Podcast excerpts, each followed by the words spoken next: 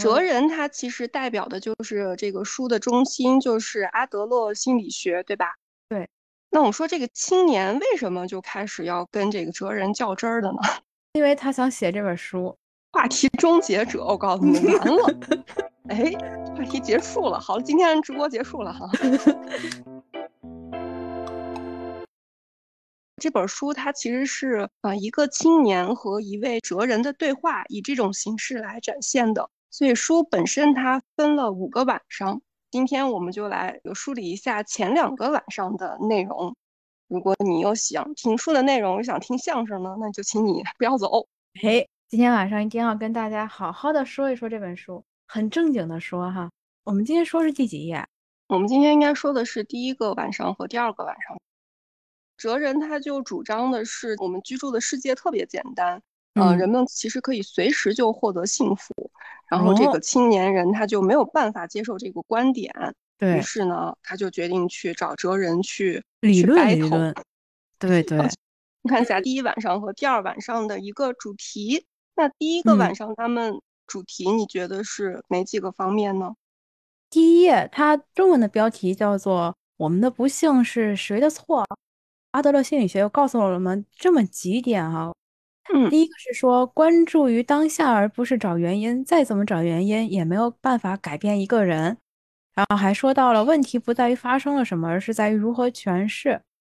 第三个我写的是重要的不是给予了什么，而是如何去利用被给予的东西。不要一味的关注被给予什么，而是应该把注意力放在如何利用被给予这一点上。我们先说第一点啊。我们一切不应该归咎于原因，其实我们应该要看这个目的，也就是他提到了原因论和目的论。这个青年他就有点不服输，是吧？他就说举了他朋友的一个例子，说我这个朋友是，我有一个朋友，你的朋友怎么了呢？那我复述一下当时这个朋友哈，是这样的：我有一个朋友，我的朋友中有一位多年躲在自己的房间中，闭门不出的一个男子啊，他很希望去到外面。如果可以的话呢，希望自己能像正常人一样有一份工作。他很想改变目前的自己。作为朋友，我可以担保哈，他是一位非常认真并且对社会有用的男人。但是他非常害怕到房间外面去，只要踏出房间一步，马上就会心悸不已，手脚发抖。这应该是一种精神症，即使想要改变，也没有办法改变。然后这个老师听完了所有的描述之后，就说了：“你这个朋友呢，他其实之所以不出去呢，就是为了他不想出去这个目的。因为他有了不想出去这个目的之后，他才会为了达到这个目的而制造出来什么不安呀或者恐惧的这种情绪。”嗯，那阿德勒心理学呢，就把这个现象叫做目的论。嗯，这就是哲人的一个回答。嗯，那我其实挺不明白的。我这个朋友他不出门，是因为他自己不想出去。那怎么会呢？谁不想出去看到外面的世界？谁不想过就是正常的那种生活呀？嗯，然后这个哲人是怎么说的呢？我有点忘了。他的意思就是说，如果他不出去的话，就能一直得到那个，比如说，嗯，父母的关注，父母也就不会再在意他那种，比如说职场上面的一些。失败或者他自己本身的这一些困扰，他就不会有这些烦恼。他最终的一个目的还是不出去，说明了他通过不出门，然后他闭门不出的这件事情，他还是能够得到一定的好处。这个好处导致他觉得不出门也挺好的。我记得以前有一个，我去听过一个那个，他是讲育儿的这么一件事情，大概是李松蔚讲的，懂了，说的就是这个孩子他有的时候捣乱，或者是他做了一些坏事吧。他是为了让父母注意到他，然后说有的孩子他到了晚上，他然后让他去刷牙，他就不刷牙，就他就满屋子的跑，但他就是不刷牙。然后他家长很着急，这孩子怎么就不刷牙呢？就会给他讲道理，什么都没有用。但是到了那天晚上，他还是不刷牙。后来就是他去跟这个孩子聊天的时候，才知道，就是孩子之所以他晚上不想去刷牙，是因为他觉得妈妈追着他满屋子跑，是在陪他玩儿。他觉得妈妈这一天特别忙，也不会注意到他。唯有这个不刷牙的时候，才是他妈妈能够注意到他，把所有的注意力都放在他身上的这一点时间。有点像刚才说那个目的论，还是他能够从这个事情上得到一些好处，所以他才选择，哪怕结果是他妈揍他，或者他妈 凶他、吼他，对，但是他还是决定嗯，以这个方式来得到这个好处。然后这件事情，其实这个妈妈她后来有一个挺聪明的一个解决方法，因为她知道这个孩子的结果，他的目的就是抓那个目的，目的是想跟妈妈一起玩儿，所以她就跟孩子说：“如果你每天能够配合妈妈刷牙，那么呢，妈妈就可以多十分钟的时间跟你一起那个给你讲故事，睡前故事。那你看我们是要哪一个？”然后孩子就说：“那我要听睡前故事。”所以就很配合的去刷牙，然后上床，让他妈妈给他讲故事，哄他睡觉。就是是他是从这个目的论这个方法出发的。我觉得这这个是跟这本书的那个哲人提到那个目的论是不是有一定的关系哈？回到这个刚才说到的，把自己关在屋子里面不肯出门的这个人，他是有哪些好处？这个我觉得可能我们不是他的直接的那个了解那个人，所以我们很难知道他具体的是有哪些好处。但也可能是包括，比方说父母的注意呀、更多的关照啊等等，这些很有可能哈。对，其实我觉得他这个故事等于是一个引子，也一直贯穿在这一部分的内容当中，它是一步一步引出来的嘛。嗯，然后他从应该从这一点的话，其实就引出来了一个话题，嗯，基本是你刚才说到的那一部分，它小标题叫“心理创伤其实并不存在”。嗯。然后我记得这个里面他也举了一个例子，他举的是青年说的是那个感冒的那个例子啊，嗯，那个例子你有印象吗？有印象，有印象。嗯，他说了，呃，假如你感冒了，是吧？啊，这是哲人说的，他好像是说，假设你因感冒发烧而去看医生，如果医生只就引起感冒的原因告诉你说，你之所以会感冒，是因为昨天出门的时候穿的太薄。这样的话你会满意吗？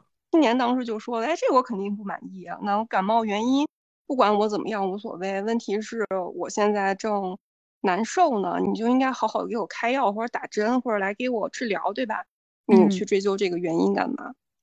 就当时这个例子我们读完了以后都觉得嗯，然后我今天不是读第二遍吗？嗯，我读第二遍的时候我就突然意识到，哎，这难道不是中医和西医的区别吗？” 为什么？为什么？快跟我讲一下。就是西医不是就给你缓解症状吗？那种西医我管你呢，反正你是淋雨感冒也好，你穿少了感冒也好，你就是，比如说那个嗓子疼，然后流鼻涕，那种西医就给你给你开药治你症状呗。但中医他肯定不是吧？他就是号号脉，就说你什么，嗯，肝儿不好，这儿不好，那儿不好。哎，感冒跟肝儿有关吗？不一定啊，反正肯定就是说你说你哪地方它。不协调是吧之类的，然后他从这个方面就给你，今天又重读一遍的时候，读到这儿突然想起来，嗯，这不就中西医的区别吗？嗯，但但是我就是觉得他这个例子跟心理创伤去拿来比，就让我觉得我我就是有点对，而且我在读的时候我也有点拧巴，就一一方面觉得哎有道理，然后又听又读着读着又觉得嗯。好像又没那么大道理。对，不是，但是好像好像你也不能否认这个心理创伤呀。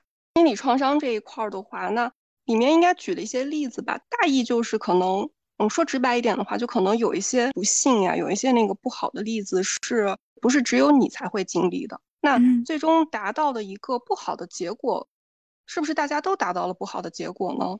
那是未必的。所以很多情况下，有可能其实是自己为了要塑造一个。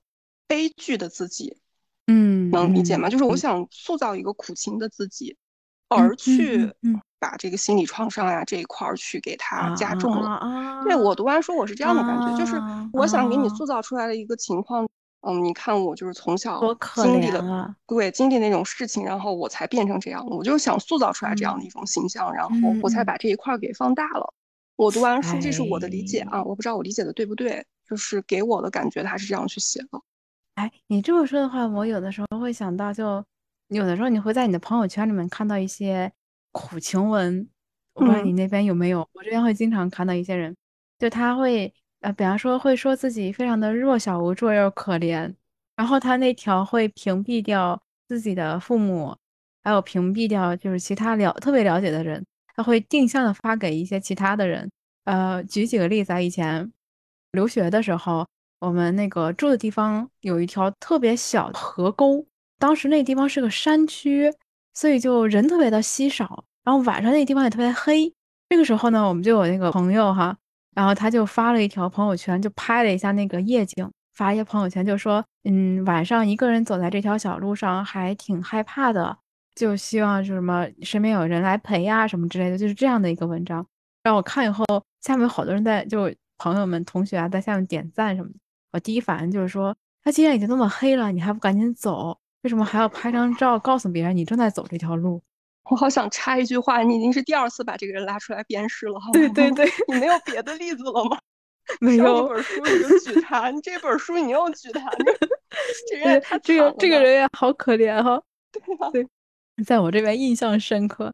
其实其他的例子还有很多，一个是这种情况的，然后还有哪种的？还有就是说，其实书里面举了一个那个发跟服务员发怒的那个例子。啊，那是哪个？我这边没有印象了。就后面一章了，它叫做还是就是跟着那个心理创伤往下走，它叫小标题叫“愤怒都是捏造出来的”。然后他就讲了一个服务员的例子，就我忘了是他还是他谁的朋友啊？就说平时可能也是一个嗯挺守规矩，然后挺温和的人，那个服务员可能就就犯错了吧？是把他那个衣服弄脏了还是怎么样了？然后他说就突然把那个。呃，服务员给训斥了一番，然后这个哲人他当时就说：“你在此时此刻是因为你有了要大发雷霆、要去跟别人发怒这个目的，所以你才做了这样的一件事儿。也就是说，你其实是想通过这样的一种行为来震慑那个犯错的服务员，然后迫使他来听你讲话。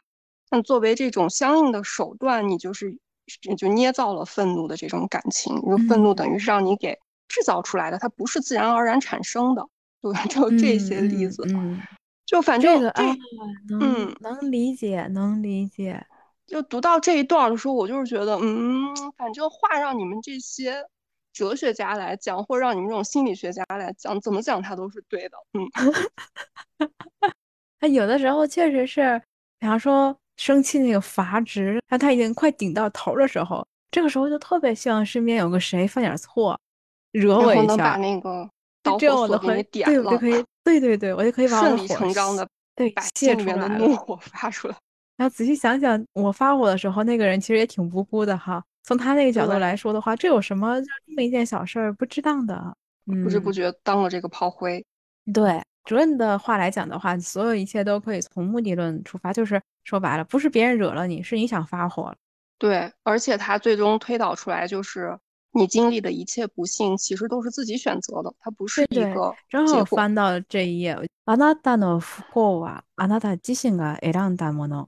你自己的不幸啊，是你自己选择的。对对，就是重要的不是被给予了什么，而是如何去利用被给予的东西。嗯嗯，对我这个地方我是有打了一个标签，但我现在已经不记得我当初是看到了哪个地方的时候标注了这一点了。嗯， 首先它里面还是举了一个朋友的例子。哎呀，朋友好惨呀！不要跟哲学家当朋友，不要跟小说家当朋友，就成为我有一个朋友，这个哲人说的啊，有一个年轻的朋友，然后虽然梦想想成为小说家，但总也写不出作品。然后他就总是说，因为工作太忙呀，然后写小说的时间有限，才写不出作品，也从来没有参加过任何的比赛。他这个哲人就说，站在他的角度上面来说的话，他觉得其实他这个朋友就是想通过不去比赛这种方式来保留一种，如果我做的话，我就可能会成功，就想保持这种可能性。对对。那只要我不破坏我这样的一个梦，不破坏这个可能性，我就永远有这样的一个未知的将来。嗯。那一旦比如我参加了比赛，然后我落选之后，可能梦的泡泡它就破碎了。我就没有办法再拿任何东西去当借口了。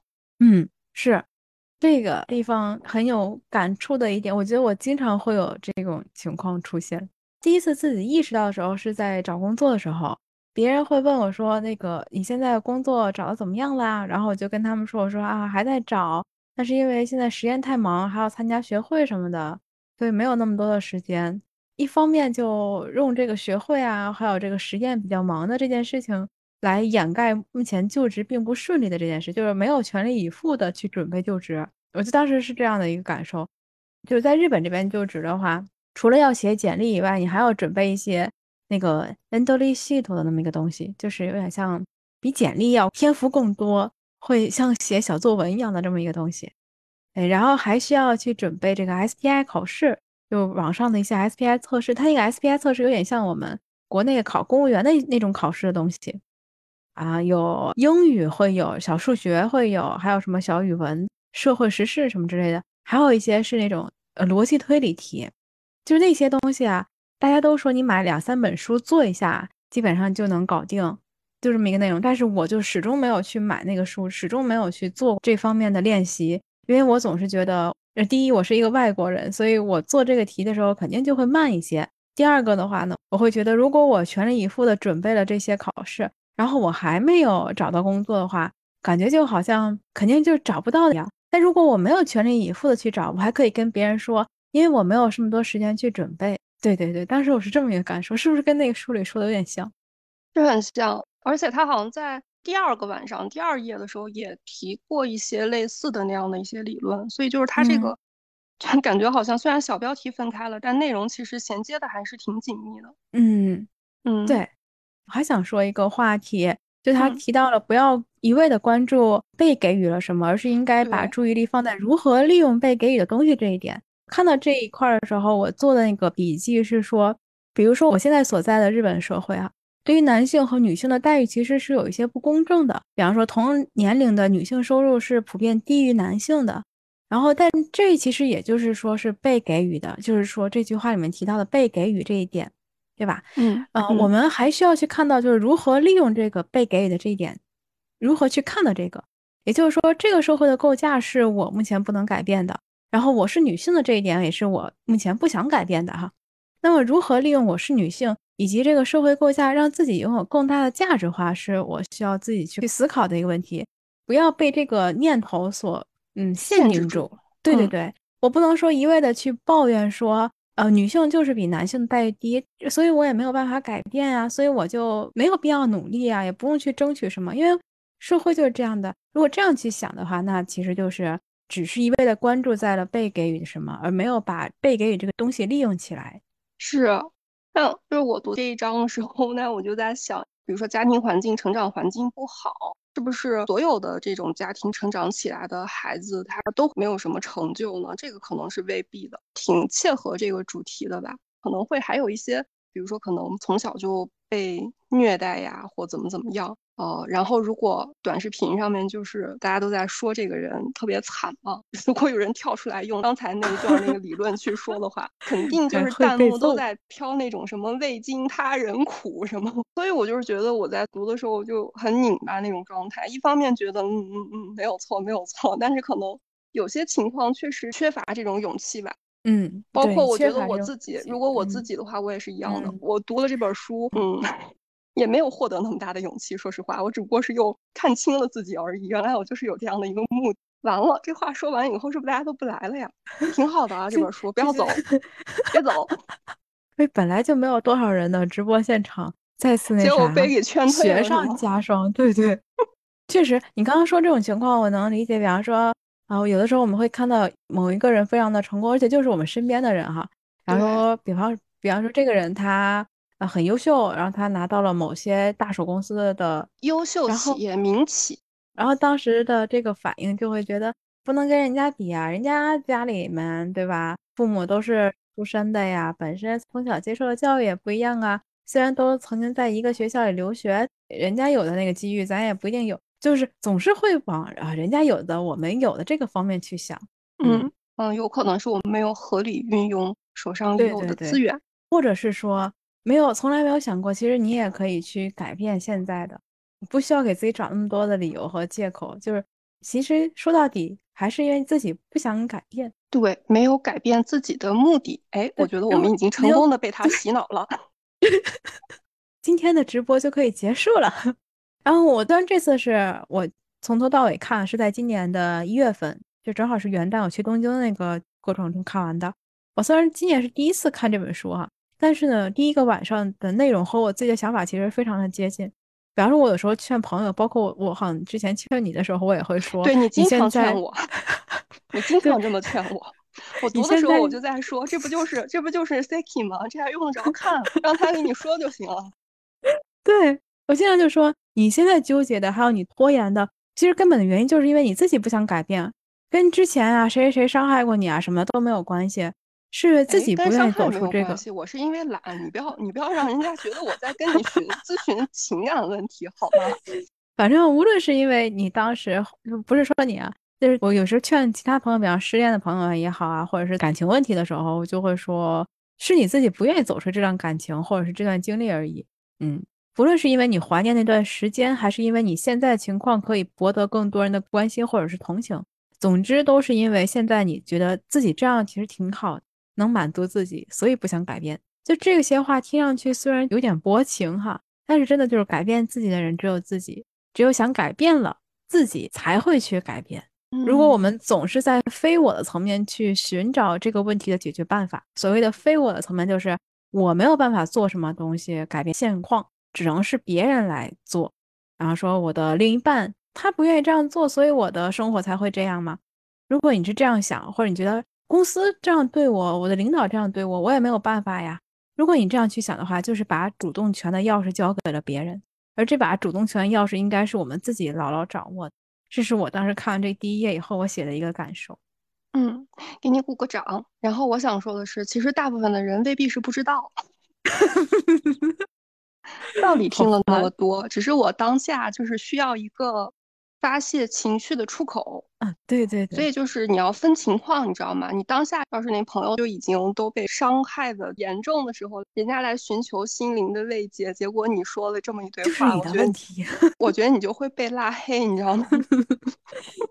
那那这个时候我应该怎么办？我先问一下。你现在是想寻求我的安慰呢，还是想让我给你一些建议呢？不不不，我给大家的建议就是，如果有这种时候，你不要去找摩羯座的朋友啊，你就 来找一个巨蟹座的朋友，这个就解决了。嗯，这里是有间聊天室，我是 Siki，我是小寻，感谢你的聆听，记得关注我们哦，下期再见。